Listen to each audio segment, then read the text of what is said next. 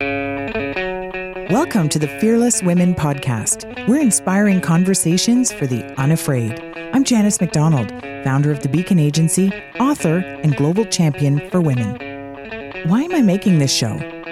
Because I want to share the inspiring stories of women leaders in business, arts and culture, politics, and more with all of you. Hear how they've chosen to go forward and be bold and make the world a better place, even when it wasn't easy to do. Subscribe now wherever you find podcasts. Hey, everybody, I'm Janice McDonald. Welcome to the Fearless Women Podcast. On the show today, Victoria Pelletier. She's vice president and senior partner at IBM. Big title at a big company, and she's going to tell us all about that and so much more. Welcome to the show, Victoria. Thank you. Glad to be here.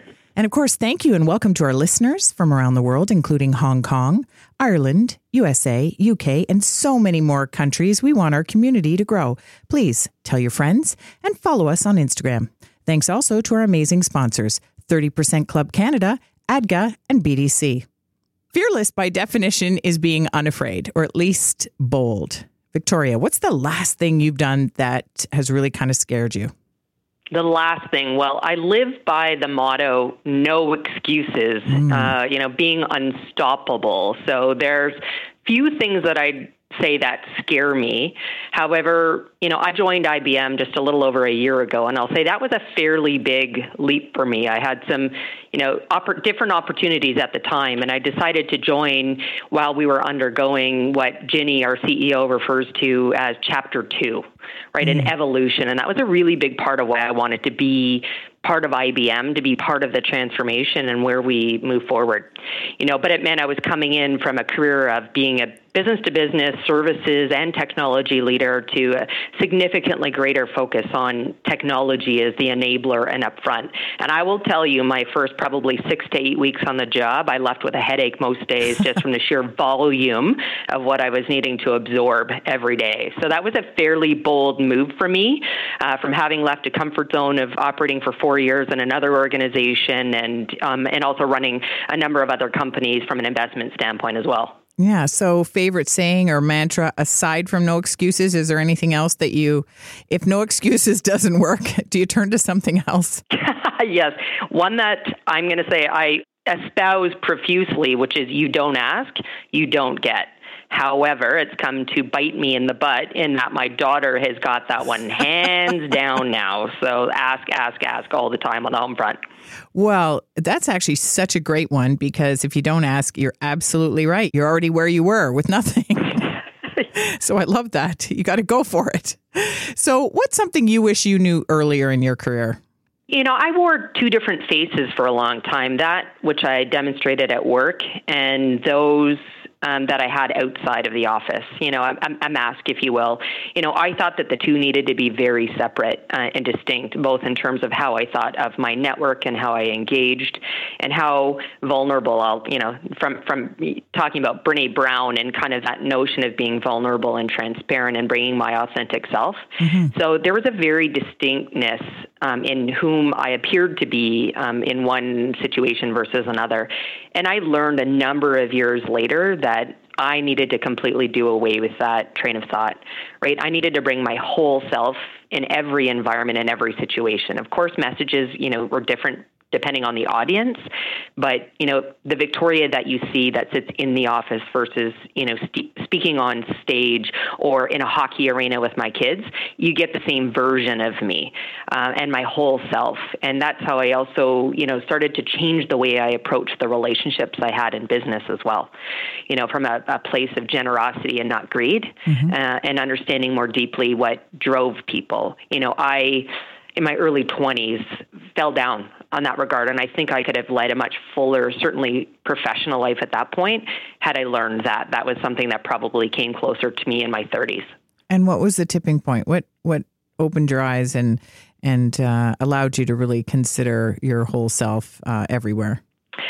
Two things that happened within a combination of uh, a number of months. So, you know, my career has been built on being known as a transformational leader. I've been through 18 mergers, acquisitions, joint ventures, divestitures, et cetera.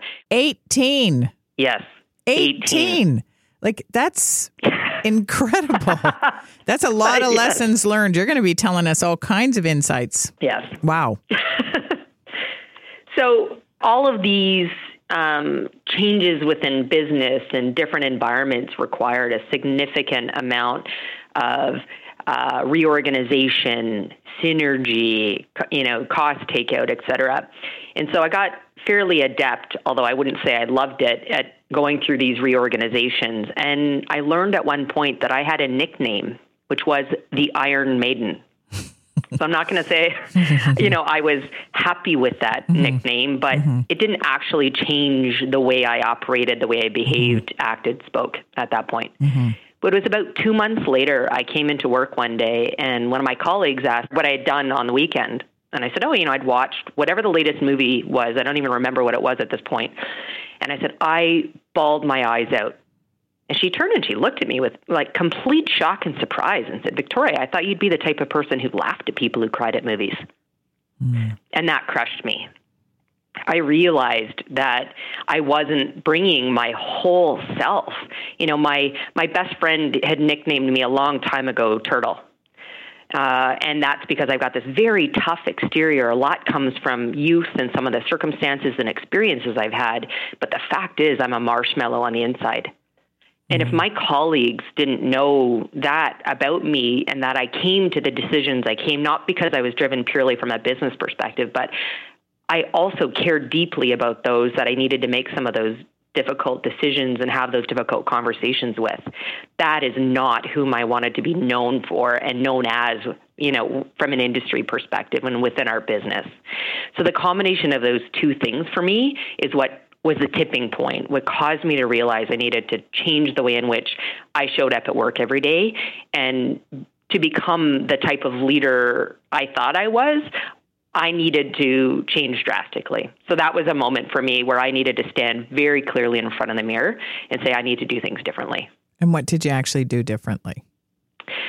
I one of my other mantras would be, you know, around getting, you know, comfortable with the discomfort. Mm-hmm. So it was not natural for me to do things. I was all business all the time, hop into a meeting and jump right into, you know, whatever the agenda was for that meeting versus getting to, you know know deeply those that I that I worked with, right? What motivates them? What drives them? What's their history and past, and what do they bring to the office every day that will influence their decisions? So it was investing in time. You know, I was you know so concerned with getting through that 30 or 60 minute meeting.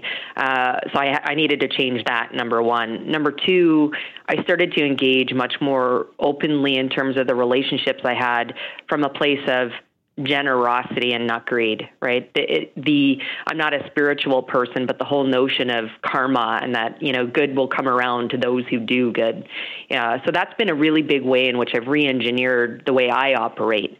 You know, part of my brand would now be known about being a networker and connector of p- people for no other reason than it's the right thing to do for them and it will create great opportunities. At some point, that might create some kind of a win or payoff for me, but that's no longer why I initiate those or why I have conversations.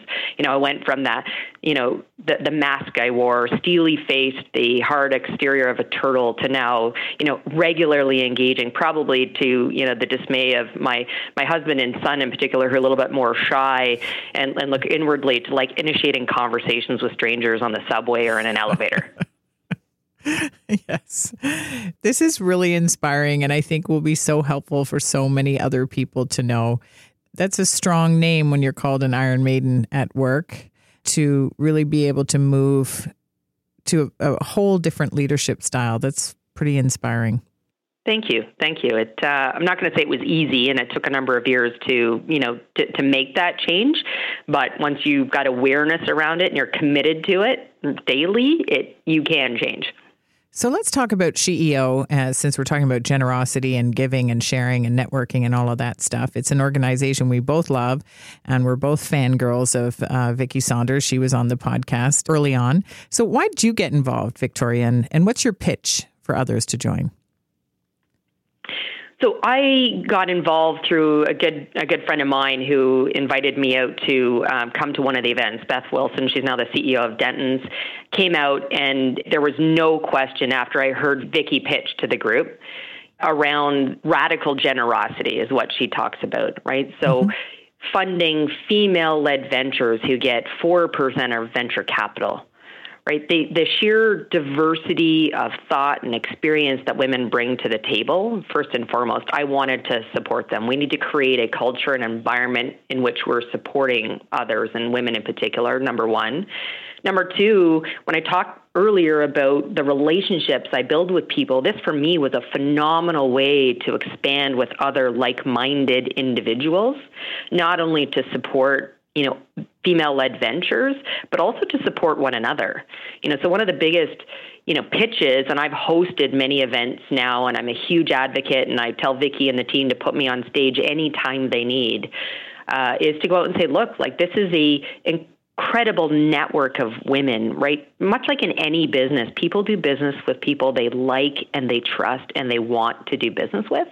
And this is a, an incredible network that's now global where we can just have such a reach out to one another and help, even in our own businesses, not just for the ventures, but, you know, each of us brings something different to the table, whether it be, you know, in my case, these 18, you know, acquisitions, mergers, ventures, like talk about those experiences, talk about personal brand networking, but I need support in a number of other areas that are not my core competencies. And we've just got this amazing network of what she calls activators, these phenomenal women in the network who want to support one another.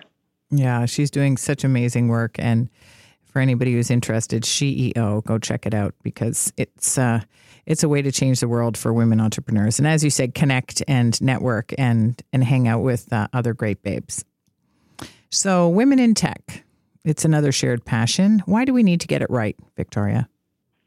I mentioned earlier about the diversity of thought, experience, the way in which we approach innovation, you know, to our clients. You know, I, I, I come in and I think IBM set an incredible tone for that. I mean, it's wonderful that we have a female CEO and Ginny Rometty sets a great example. You look at her leadership team from a Canadian perspective. Eamon, our Canadian president, also has a very diverse slate at his table, which I think is critically important when I look at going out to, you know, meet with clients, you know, they're more and more it's about looking at, you know, how do they, you know, what problems are we solving for, right? It isn't about selling a product or a service, a widget right the you know the notion in which i come at it and i believe many women you know are coming at it is from a place of you know how are we solving for problems as mothers, as sisters, as wives, you know, in our personal lives, we do that every day, you know, and so we bring that with a different flavor into the technology space. And I think that's critically important.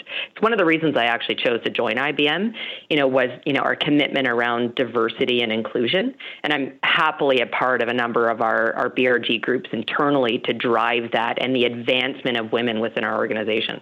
And what's a BRG group? or a business resource group that would support a number of different groups within. So whether that be our LGBT community, whether it be women, whether it be different cultural or ethnic backgrounds, whatnot. So you've got a lot going on between SheEO, your job, you're a mother, and uh, and on and on and on. How do you manage all of your competing demands on your time? Any advice? A number of things. So first of all, I believe that where there is conviction, there is capacity. So people ask me that same question all the time, Janet. How do you fit it all in? I sit on a number of boards. I'm heavily involved in my own personal fitness and my children's sports activities. You know, so for me, you know, it, you know, where the, again, where there's conviction, there is capacity. So number one, number two, I unfortunately I live and die by my calendar, so my phone is rarely very far from outside of my hand.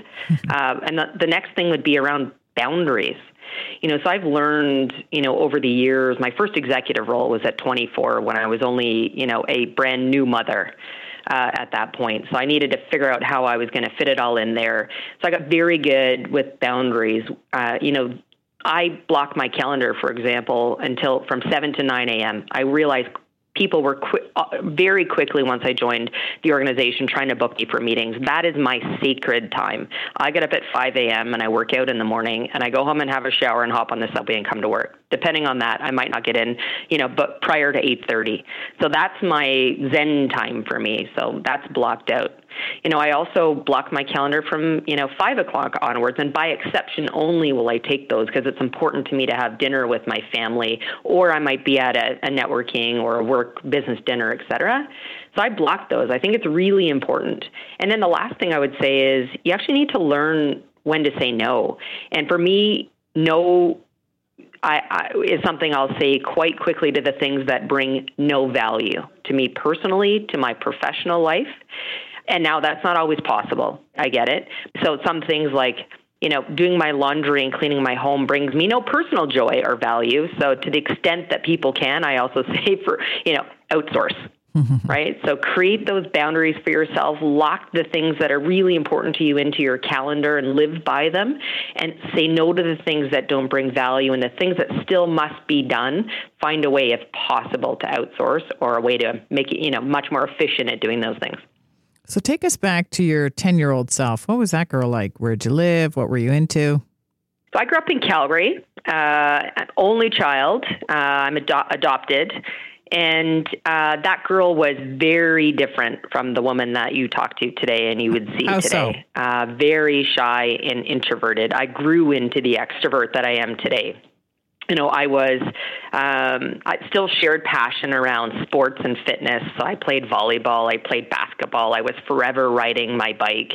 Uh, but I was also a bit of a nerd, you know, so I, you know, voracious reader. Uh, and spent a lot of my alone time uh, doing that.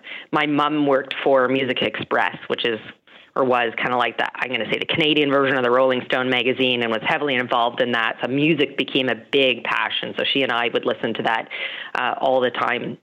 You know, but I was a very silent observer of the world at that point, and to my earlier messaging around sort of how engaging with others and what that brings into my life in terms of these, you know, very real and authentic um, relationships. That's not who I was. So, you know, tall, lanky, you know, geeky but still sporty introvert was who I was at 10. And if and an avid reader. So, are, do you still make time to read? Is that uh, something you do with conviction these days? To the extent that I can, yes. But I will tell you, there's ways I get at that information, you know, in a very different way now. One, I love the phys- physicality of a book, the way it smells, but I'm a near speed reader. So, you know, when I go on vacation, I've moved to Kindle now. Like, mm-hmm. that's just the way it is. I'm not carrying five or six books with me. So I'll catch up a lot on the, the more pleasurable reading uh, while I'm on vacation, you know, with an e reader, number one. Uh, number two, summary.com. There's an app you know, SoundView. I've got that, and you can quickly look, particularly for business books. You can get these amazing summaries that you know I can read one, maybe two on the subway down to you know the office, and learn a lot from that. Potentially, I'll want to learn more, and then I'll go and read the full book.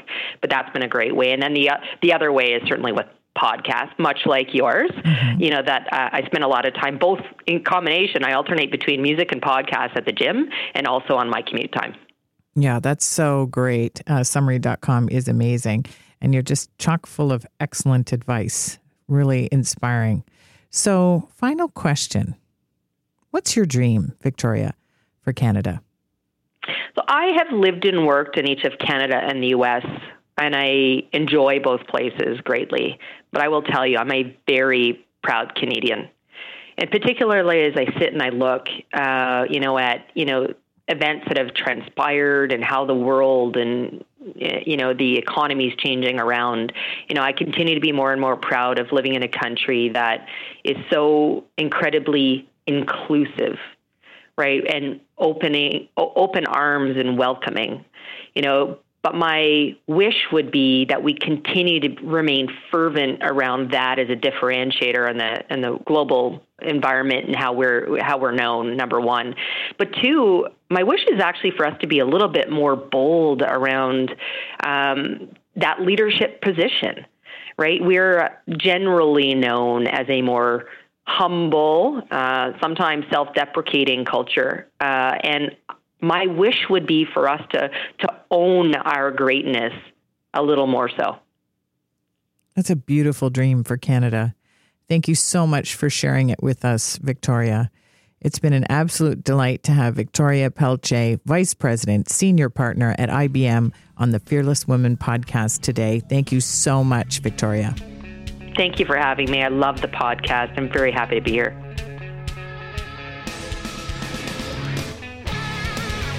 Thanks for listening. We want our community to grow. Tell your friends, follow us on Instagram, and sign up for our newsletter at fearlesswomenpodcast.com to get the early scoop. Subscribe in Apple Podcasts or in your favorite app. And if you like what you hear, give us a five star rating. I'm Janice McDonald. Stay fearless. Thank you to the 30% Club Canada for your support of the Fearless Women podcast. The 30% Club believes that gender balance on boards and in senior management not only encourages better leadership and governance, but diversity further contributes to better all around board performance and ultimately increased corporate performance for both companies and their shareholders. Want to learn more? Visit their website, 30percentclub.org, and select the Canada chapter to find out about membership, supporters, and key resources. Thank you to BDC, the bank devoted exclusively to entrepreneurs, for your support of the Fearless Women podcast. We love smart companies that want to amplify women's voices. For more information, go to bdc.ca/women.